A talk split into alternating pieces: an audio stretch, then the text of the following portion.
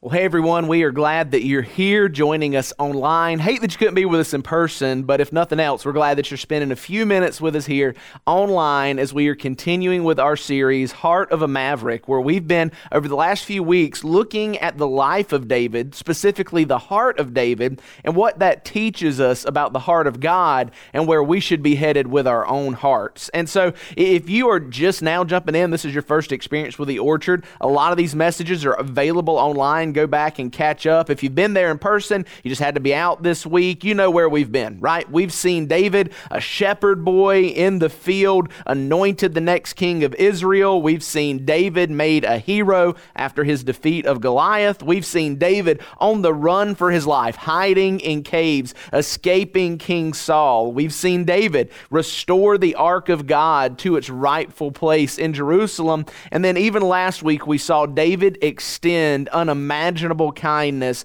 to the grandson of the king who tried to kill him. We've seen all of this in David's heart. And it's and it's all been a good picture of what our heart should be like, but I think the mistake that we can make is thinking that when we see all of these good things in the life of David, we can kind of fall into the false idea that David's heart was perfect. David's heart was absolutely not perfect. Yes, it was a heart after God's heart. David had a desire for the Lord and to be like him, but David, like each and every one of us, was a flawed and by nature sinful human being. And today, that's what we're going to look at. Though David had a heart like God, he had some real issues with sin that he had to struggle with. And maybe the clearest picture of that is when we read the account of David and his sin with Bathsheba in 2 Samuel chapter 11. Now, we're not going to read the entirety of the story. I'll just kind of hit the high points. You have King David, who the author of 2 Samuel makes a point to note was not out in the field with his armies where kings were supposed to be, but instead he was at home. And as he was at home in the palace, walking among the palace rooftops, he sees a very beautiful woman, Bathsheba, bathing. And he asks about her, and they say, This is Uriah the Hittite's wife. Uriah was out in battle, and David said, Well, I want her and he had her brought to the palace. They slept together and he sends her home. He finds out later that now she's pregnant. And so, trying to cover up his sin, he brings Uriah in from the battlefield, telling him to go be with his wife. But Uriah says, It's not right for me to do that when my fellow soldiers are still dying on the front lines. And so, he won't even go into his house to be with his wife. He sleeps at the front door. And so, now David's panicking, wondering when somebody's going to figure out what has happened. And so, trying to cover up his sin even more, he sends Uriah to the front lines of battle, knowing that he was going to most likely be killed. And sure enough, he was. And so David, now desiring for people to see him as the gracious king, invites Bathsheba into his household and makes her one of his wives. And, and so, you know, now this is all smoothed over, right? Well, not exactly. Because while David did his best to cover up his sin, his sin found him out. And that's what we're going to be reading today in 2 Samuel chapter 12. We're going to start reading it in verse 1. And I want you to look at what it says here in 2 Samuel 12 1. We read, So the Lord sent Nathan to David. Now, Nathan was the prophet in the land. He was the one who spoke on behalf of God to the people and to the king. And after the sin has happened, after David thought it was covered up, God sends Nathan to David. He sends Nathan to David to confront him over this sin. And so, what Nathan does is he confronts David through a parable. Let's read. It says So the Lord sent Nathan to David, and when he arrived, he said to him, There were two men in a certain city, one rich and another poor.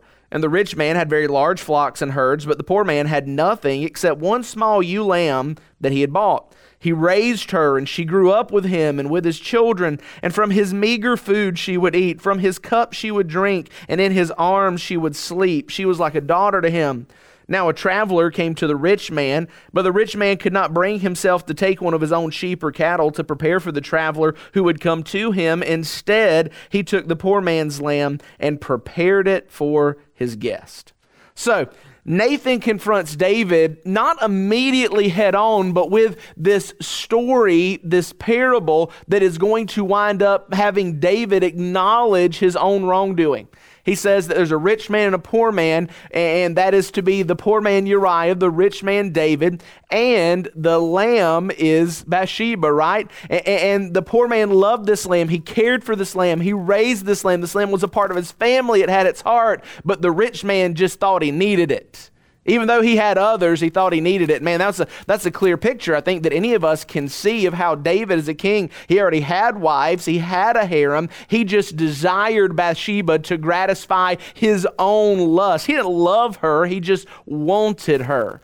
And so when you read this story, not as David and Uriah, but as two men, a rich one, a poor one, and a lamb, it becomes obvious just how wrong this rich man was. As a matter of fact, if you keep reading in verse 5, it says that David was infuriated with that man. David was infuriated with the rich man, and he said to Nathan, As the Lord lives, the man who did this deserves to die.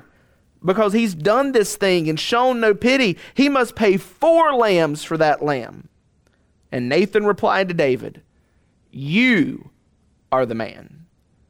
This is what the Lord of God of Israel says I anointed you king over Israel, and I rescued you from Saul. I gave you your master's house to you, and your master's wives into your arms. I gave you the house of Israel and Judah, and if that was not enough, I would have given you even more. Why then have you despised the Lord's command by doing what I considered evil? You struck down Uriah the Hittite with the sword and took his wife as your own wife. You murdered him with the Ammonite sword. Now, therefore, the sword will never leave your house house because you despised me and took the wife of Uriah the Hittite to be your wife. Wow. I don't know if David saw this coming. I, think in my mind, I think David thinks he had covered this up and nobody knew. And David, full of righteous indignation, pronounces judgment on the rich man. And Nathan looks at him and says, David, you're the man. You've done this thing. And then he pronounces the judgment of the Lord upon David, the conviction of what David has done. David, you are wrong. This is what you've done. You've despised me. God says, David, I gave you everything. I gave you the throne. I handed the enemies into your hand. I gave you all the possessions you could desire. You have wives upon wives. If you would have wanted more, you could have had more. But why did you do this? In verse 11, David has to kind of reckon with the consequences of that action. Look what it says in verse 11. It says, This is what the Lord says I'm going to bring disaster on you from your own family. I will take your wives and give them to another before your very eyes, and he will sleep with them in broad daylight. You acted in secret, but I will do this before all Israel and in broad daylight. So there are consequences for David's sin there are consequences that the Lord is going to bring into his life as a result of what David did with Bathsheba and to Uriah. And confronted with all this, confronted with the conviction, confronted with the consequences, in verse 13, we see David respond in confession and acknowledgement of his failing. Verse 13, David responded to Nathan, I have sinned against the Lord. And I believe that David is very genuine here. I believe that this is a contrite and broken heart that we see in David. I'm going to show you why in just a minute. But David here cries out that I have sinned. But he doesn't say I've sinned against Uriah. He doesn't say I've sinned against Bathsheba. Yes, he has. But most importantly, David realizes that he has sinned against the Lord. All of our sin is first and foremost against the holy God that we claim to know. That is what David recognizes. And when David recognizes his sin, what we're going to see is that David's sin is forgiven, but he still has to bear the consequences. Keep reading. David responded to Nathan, I've sinned against the Lord. And then Nathan replied to David, And the Lord has taken away your sin. You will not die. However, because you treated the Lord with such contempt in this matter, the son born to you will die. And then Nathan went home, and the Lord struck the baby that Uriah's wife had borne to David, and he became deathly ill. See, I think this is something that we as believers today struggle with, right? That David confessed his sin. We're going to see that David repented of his sin. That's the word we're going to come back to. And because he confessed and repented, his sin was forgiven, and yet he still had to bear the consequences of his sin. I think that's still true for us today, right? That when we sin, if we come to Jesus and repent of our sin, our sins are forgiven, moved away as far as the east is from the west. However, just because God can uh, forgive our sin doesn't mean that God will remove the consequences for our sin. And in this particular case, the consequences of David's sin was the death of his son. Does that seem hard for us to understand, but I think on this side, the New Testament side of the cross of Jesus, we know that the consequences that we bear for our sin are not the angry punishment from a God who does not love us, but the consequences of the sin in our life that we endure are used by God to draw us ultimately closer to Him.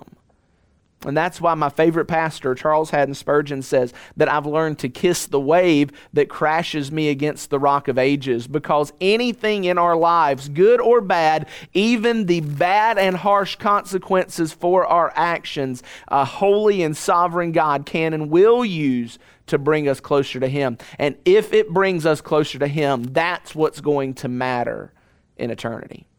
So it's an incredible story here about a heart that was a heart after God's heart, but a heart that was not perfect, a heart that was flawed. And so, just in the few minutes we have together today, I want to I want to just quickly point out some things that I think we should learn from this passage. First thing is, I think we learn a few things about David's heart, right? I don't want to just blow by and you think it's not important, but it's important for us to see here that David's heart was flawed. I think that there's this idea that once you know Jesus as your Savior and you ask Him to forgive you, that you're then perfect and holy and nothing else matters. Yes, you are positionally perfect and holy before God. When He sees you, He sees Jesus. But practically, we are still sinful. The sin nature we have dwells in our very flesh, in our hearts. And so we are flawed creatures for the rest of our life who have to grow in Christ likeness. And so just because you blow it, just because you fail, just because you fall down, doesn't mean you don't know Jesus. Even those of us who have been following Jesus for decades are still in our hearts flawed. But the point here is that not just did David have a flawed heart, but don't miss this David had a repentant heart. To repent means to turn away from our sin and to turn to God. And so, yes, we have a flawed heart, and even after knowing Jesus, we can still sin and mess up and fall down, but we will also always turn from that sin back to Him. We must repent. Second thing, we learn things about God's heart, right? First thing I think we learn is that God does not tolerate sin even in His chosen servants. As much as David loved God, we can imagine God loved David, and yet he was not willing to overlook or diminish the sin in David's life. In fact, because of his love for David, he sent Nathan to confront him with his sin. See, God confronts sin in the hearts of his people in order to bring conviction in their life. Now, I think we need to understand that God brings conviction not because He's angry with us, but because He loves us. The conviction of God in our life is a good thing, something that we should not shy away from because it is that conviction that leads to repentance and turns us back to Him. If God didn't love us, He would leave us to our sin, to ourselves. But the convicting work of God in our life is proof of His love that He is trying to draw us back to Himself. Why? Because at His heart, God is merciful and desires to forgive our sin. And I think maybe the biggest thing that we learn from this story is not just about David's heart and God's heart and what that means for our heart, but I think if we dig a little deeper, we can see very clearly what repentance looks like. So if you got your Bibles open, skip over uh, several chapters, several books to Psalm chapter 51. Psalm 51 is a psalm that's written by David. And if you look at the top of Psalm 51, you'll see that that psalm was written when Nathan came to him after he'd gone to Bathsheba. And what's interesting to note is those little italicized words at the beginning of Psalms, before it says verse 1, those are actually in the earliest manuscripts of the text. So this isn't something that the editors of your English Bible put in. This is something that the Hebrew authors put in. This was there from the beginning. So this is what David is writing as he repents of his sin with Bathsheba and Uriah. And because he's writing this, we can see what that repentant heart looks like in the steps that it takes. Just look at it with me. I think the first thing we see is that a repentant heart is a heart that turns to God. Verse 1. David writes, he says, Be gracious to me, God, according to your faithful love, according to your abundant compassion, blot out my rebellion. See, when David repents, he turns to God. And this is huge because in your life, you're always going to have two choices when you sin. When you sin, when you fall, when you blow it, you can either run from God or you can run to God. A repentant heart always runs to God. And then running to God, the repentant heart asks for cleansing. Verse 2 says, Completely wash away my guilt and cleanse me from my sin. He asks for cleansing, he asks for forgiveness, and then he goes further. That repentant heart confesses the seriousness of that sin. Verse 3 he says, For I am conscious of my rebellion, and my sin is always before me. Against you, you alone, I've sinned and done this evil in your sight. So you are right when you pass sentence. You are blameless when you judge. Indeed, I was guilty when I was born. I was a sinner when my mother conceived me. Now, this is huge because David is acknowledging here the full weight of his sin. He is not downplaying it, he is not minimizing it. In fact, in chapter 51 of the Psalms, this psalm has three different words that David uses to describe his sin. And each of these words show a different side of that sin, a different depth of that sin. David was not diminishing his sin. Matter of fact, he realized his sin was not just something he did, but a part of who he was. There is no true repentance until we can acknowledge the weight and the complexity and the depth of our sin. This is so much more than just a small mistake or a bad choice. This is sin. And then finally, we see David cry out for renewal. He says, Surely you desire integrity in the inner self, and you teach me wisdom deep within. Purify me with hyssop, and I will be clean. Wash me, and I will be whiter than snow. Let me hear joy and gladness. Let the bones you have crushed rejoice. Turn your face away from my sins and blot out all my guilt. God, create a clean heart for me, renew a steadfast spirit within me. Do not banish me from your presence or take your Holy Spirit from me. Restore the joy of your salvation to me and sustain me by giving me a willing spirit. Then I will teach the rebellious your ways, and sinners will return to you. So we see this cry God, renew me from the inside out. And that's why it's so important for us to uh, understand the, the necessity of repentance in the life uh, of the believer, in the heart of the believer. See, guys, repentance is more than just a one time action where you ask Jesus to forgive your sins and come in your heart. Yes, that's the start of it.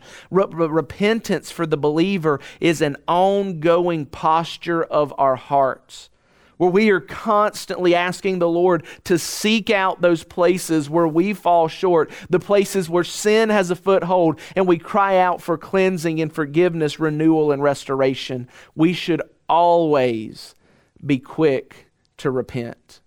Why? Because our hope is in Jesus and not our own self righteousness. I have no problem admitting, God, I need you to forgive me. God, I need you to change my heart because I know when I look in the mirror that I am a sinner and that I need the grace of Jesus even today. I think we get to the point where we let our self righteousness be our hope before Jesus, but that was never our hope. It will never be our hope. Our hope is not in our righteousness, but the righteousness of Jesus who took our place on our cross. And because of that, we can always be quick to repent, knowing that our forgiveness is certain and sure.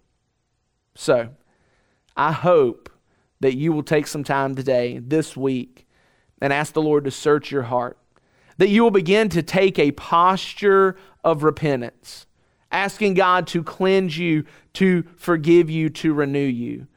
And that even if you're not in a season of brokenness right now, maybe you're riding high on that mountain, that the next time you blow it and the next time you fall, that like David, you'll turn to repentance, turn to God, and not run away. Let me pray for you. God, thanks for the time you've given us today to look to your word. God, I pray it's been helpful that you would create in us hearts of repentance. God, that you would create in us hearts that are willing and quick to turn to you because we know that in you we already are fully forgiven and fully accepted because of Christ. It's in his name we pray. Amen.